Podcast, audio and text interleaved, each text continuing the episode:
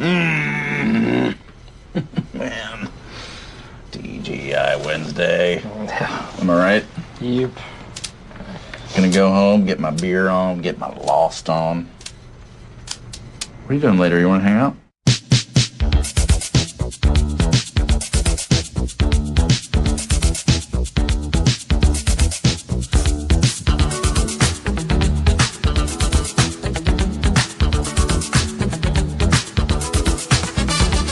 Greetings, good evening, sports world. Welcome to Family Feud Sports, where two lifelong sports journalists, also father and son, intensely debate the week's hottest sports news. I'm your host, Chris Dell, the mad journalist. With me is the legend, Mr. Sports Extraordinaire, and the Godfather himself, Yo, Sleepy, what's up, homie? Mr. Alan Dell. How you doing tonight? I'm doing okay, allowing my head to clear a little bit from all these this politics that I've seen. You're fired. The- The biggest message I take from that is I don't see a lot of love, and to me, love is more powerful than hate. And I like Ladainian Tomlinson, the speech he gave at his Hall of Fame induction. He was preaching a lot of love, and I think that's what this country needs. Oh, I see now. Yes, it's all good. Yeah. All those people who wanted to use sports as an escape from society, I think you have to put that in a hole because it just doesn't seem like it's happening. It's fashionable. When you even have umpires to uh, protest somebody criticizing a fellow umpire, You're crazy. you know that everybody wants to protest. It's just the fashionable thing to do. I'm just excited to be here. Really, the talking point at the beginning of the show here for episode five is sports versus politics, politics versus sports. Whichever way you look at it in the mirror, should more politics discussion be in sports? I, I think the three athletes who have had the greatest impact on society Jackie Robinson, Jim Brown, who's still alive, 81 years old, going strong, and Muhammad Ali. And they did it basically when they were doing it, there was no internet, there was no cable TV. Jackie Robinson did it in a different way. He came in in the late 40s. He couldn't react, he, he had to show restraint. And that, that took, to me, that took more courage than anything. Believe that. I, I like Jim Brown because Jim Brown has gotten involved in a, in a lot of causes. He's, he's worked with inner city kids throughout the whole country, even even here in Bradenton. Point well taken. These guys, and Ali, of course, these guys did more than just sit down through a national anthem. Especially Jim Brown talking to people. I mean, they were heavily involved. You've got notable influencers and, and big time celebrities and, and public figures, right? Uh, big time athletes, whether current or former, in the news, giving their comments uh, or their opinion on what they think about the Colin Kaepernick situation. And that now you have the, Major League Baseball making its foray into the protesting with umpires. The hell on, Felicia. Jermichael Finley, former Packers uh, tight end in the NFL, comments that that caused a little bit of a stir on social media. Is this just a product of the media trying to get clicks? So, because you could say, yeah, Kaepernick might be getting followers. What about the, the all the publications who are uh, publishing the stories about Kaepernick? They're getting likes, they're getting followers, they're getting clicks, their ad dollars are going up. So it's not just the players, right? Isn't it the media that are telling these stories too? It's always been the media, whatever the subject is. In the old days, just trying to sell newspapers. Now, it's how many clicks you get. They're at the core of everything. Catch me outside. How about that? I'm glad to see players sticking together, and showing the love, because positivity always wins out at, at the end of the day. And I think that just really goes to the question of should politics be in, in sports and, and to what level? You, me, bar, beers, buzzed, wings, shots, drunk, waitresses hot, football, Cornell Hofstra, slaughter.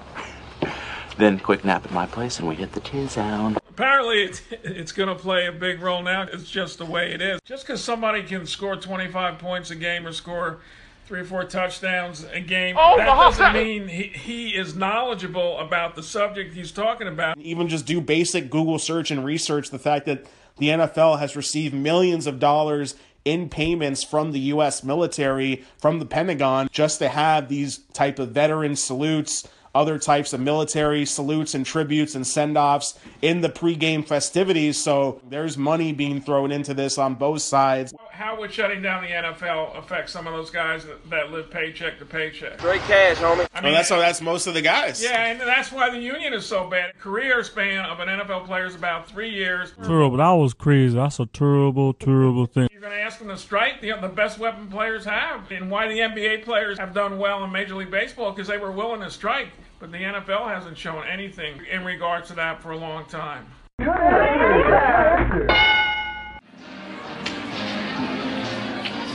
I know it was you, Fredo. You broke my heart. You broke my heart. And we're just going to jump right into it. Straight up, man. I'm, I'm, I'm not just on the bandwagon. I, I think the pieces are finally coming in place. I think the coach is there, the quarterback is there, oh, and the rabid fan base is there. They've done it before. I'm going with the Bucks to go to the Super Bowl this year. With the new addition of DeSean Jackson, with, with Doug Martin looking good, with Jameis making more strides, I think with the addition of OJ Howard and the guys they got there, they're going to be the surprise team of the season. He's high. What say you, Mr. X Bucks Insider? Chris Fredo Dell, you broke my heart, Who is your daddy and what does he do? and you're gonna break the heart of all those Bucks fans. I would punish you now, but while your mother is alive, I will leave you alone. But if you keep this up, you're gonna be swimming with the fishes. Tell anyone about this, I'll fucking kill you. I'm kidding, I'm kidding. We'll come back by tonight. Eight and eight, maybe they'll sneak into the playoffs. Eight maybe, eight. maybe they'll go nine and seven. Remember me? Come on, you covered the Bucks for years. You know this is the time. This is their destiny. They said that when Josh Freeman was coming off of that 25 touchdown season, and look what happened. He imploded. Wait a minute, I ain't coming over there. So take it easy. Don't break any more hearts. The poor Bucks fans have suffered enough. Mr. Madison, what you just said is one of the most insanely idiotic things I have ever heard. At no point in your rambling, incoherent response were you even close to anything that could be considered a rational thought. Everyone in this room is now dumber for having listened to it. I award you no points, and may God have mercy on your soul. The Atlanta Falcons are going to be on their Super Bowl hangover. The Carolina Panthers, they can't defend anybody, no matter how much better they got on the offensive side this offseason. That was terrible. And then you got New Orleans Saints, who haven't been able to defend a lick for the last five years. What the fuck? Perennial 7 and 9 team. There's only one team destined to take that step and to, to take that throne and be division champ and carry it into the NFC Championship game. Secondary, that little guy from Miami, Brent Grimes, 34 years old. He's a pedantic, pontificating, pretentious bastard. That's ancient. Mr. Bucks hater over here. Oh, I don't hate the Bucks, and I hope it's not taken that way. I'm just saying, take it easy. Dungy's not here. Jon Gruden's not here. I've seen this happen before. They go into the season, they they got all these expectations. The secondary is a little shaky. You got 34 year old Brent Grimes, You're making me look bad, man. uh, and that's old for, for a cornerback in the NFL. 34. I'm a man! I'm 40! Secondary and safety positions are questionable, and they don't have a lot of depth. Already? So you really have to be careful about that. If they get some key injuries, Go! I mean, injuries are obviously are key to every every team in the NFL, but especially for the Bucks, they they don't have a lot of depth. The biggest thing with Jameis, Oh, he's got to cut down on his interceptions, and he hasn't shown that he has the ability to throw the deep ball consistently. That could be a big difference. I'm just saying, you know, all these games are going to be close. You just don't know what's going to happen. Where would Tina Turner be right now if she'd rolled over and said, Hit me again, Ike, and put some stank on it? Rolling on the river, that's where she'd be. I I don't think you can look at a, a- a stable of four teams that might have more consistent quality options as their quar uh, franchise Yeah, I- quarterbacks. I'd say look at Jameis Winston, Cam Newton, Drew Brees, and Matt Ryan. I mean, those guys, those are guys that can man your quarterback position for what ten years at least as a franchise. I want to ask you a bunch of questions, and I want to have them answered immediately. How is that division going to play out? Give me, give me your one through four right now. I, am picking the Carolina Panthers to win division. God damn! Atlanta's two. I'm sorry, Bucks fans, but I'm picking them or fourth. My name is Jeff. So Bucks finish eight and eight. Who's underneath them? Or are they last? No, I think they're last. The Saints go, or maybe tied with the Saints. I'll say the Saints go eight and eight. What about Upchuck Kamaloo? So you're looking at Carolina going from six and ten back to division champs. Huh? Yeah. The Panthers are two seasons removed from a 15 and one year, Yeah, right, Where they could have been Super Bowl champs. And yeah, they had a down year last year. Their defense really was in shambles, but. If they can put a few pieces together, you obviously mentioned Christian McCaffrey and the talent he has, not just a runner, but a pass catcher to kind of relieve some of that pressure off of Cam Newton, people stacking the box against him. Adding McCaffrey to a veteran running back like Jonathan Stewart. You mentioned having Greg Olsen, one of the most reliable hands at, at the tight end position. That's Hefe, man. It's funny, as, as much as the record kind of jumps out as a whoa, what did, you just said the Panthers are going to win the division. You look at the Super Bowl hangover, right? The Super Bowl curse. The main thing you hit on, though, is Kyle Shanahan leaving that offense, and I think he was a huge impact in helping Matt Ryan have the best season of his career. I'll call you back. How you doing, Dean? How you doing? How you been? I see you checking out my gear, right? It's pretty tight, right? No, actually, it's rather baggy. It's fat, it's dope, it's cool, it's boofy. Hey, Sports World, how's it going? Chris Della here, your co-host from Family Feud Sports. Thanks for tuning in. We appreciate your ear. Who's your special birthday shout out for today? He would have turned 81 today. Great Wilt Chamberlain. Your boy. That's your boy. My man. That's Hefe, man. Yes, sir. Your man. To me, he's the greatest center who ever played the game of basketball. I, I don't think he's appreciated by today's fans. I heard uh, young fans, they think Shaq is the greatest. Then you hear other stuff. And you can't deny Kareem Abdul Jabbar, but Wilt Chamberlain was special. What was it like watching him? Uh, he, he was a machine, and he was very athletic. He was before his time, and he he also holds this NBA single rebound record of 55 rebounds in a game.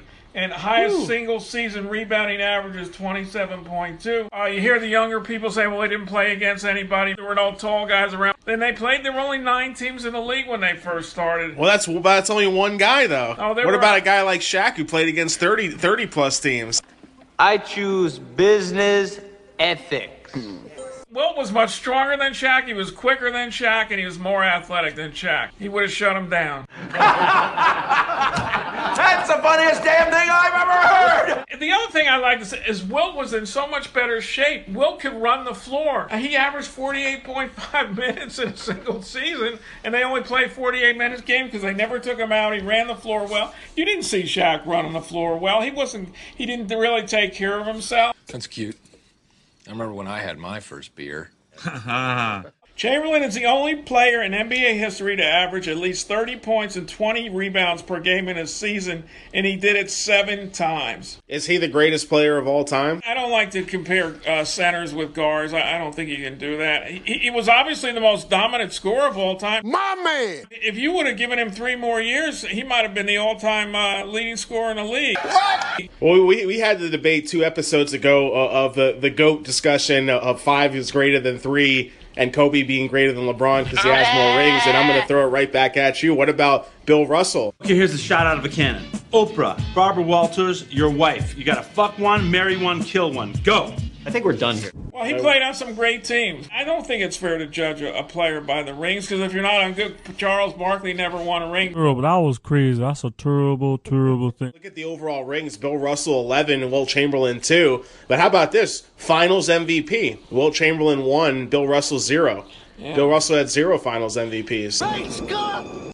If you would if you would have asked me that question a while back, I, I would have thought he would have had at least a couple to his yeah, name. I, I would have too. That surprises me. Uh, All NBA first team. Wilt Chamberlain seven, Bill Russell only three. Really? But y'all don't say that. I mean, Russell played on some great teams. Sam Jones, K.C. Jones, John Havlicek, Bob Cousy going way back. You look at honors and awards, Wilt Chamberlain definitely cleans the clock on Bill Russell in, in that debate. Wilt Chamberlain was NBA's rebound leader 11 times to Bill Russell's four. Wilt Chamberlain scoring leader seven times to Bill Russell zero. All defensive teams, Wilt two, Bill one. Also assist leader, Wilt Chamberlain one, Bill Russell zero. Wilt Chamberlain also won Rookie of the Year. Bill Russell doesn't have that award to his name, so you look at that from top to bottom and, and, and Wilt's dominance, and, and you wonder if uh, you surprised he didn't win more rings than that. Yeah, I didn't know that. I'm really surprised at that. So if, if you could have, if you could have one wish, one one basketball wish here here on Wilt Chamberlain's birthday, what what would you wish to go back and see from the Great Big Dipper?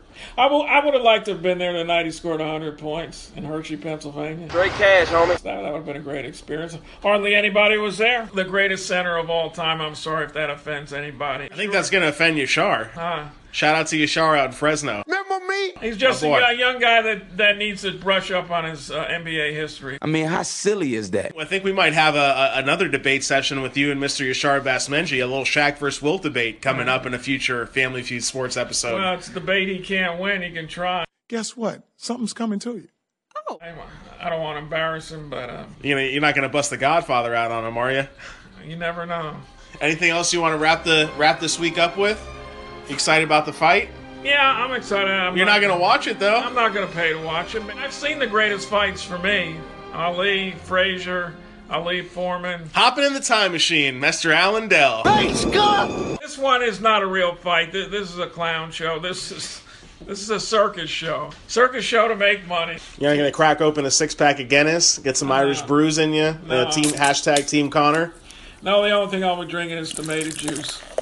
Trying to keep healthy. We're going to have more NFL coverage and predictions, Super Bowl picks for you in the next two weeks. Family Feud Sports, again, you could catch us here on Anchor, as well as SoundCloud, Stitcher Radio. For myself, Chris Dell, for Mr. Allen Dell, Family Feud Sports, we're two lifelong sports journalists, also father and son, intensely debate the week's hottest sports news. We'll see you next week.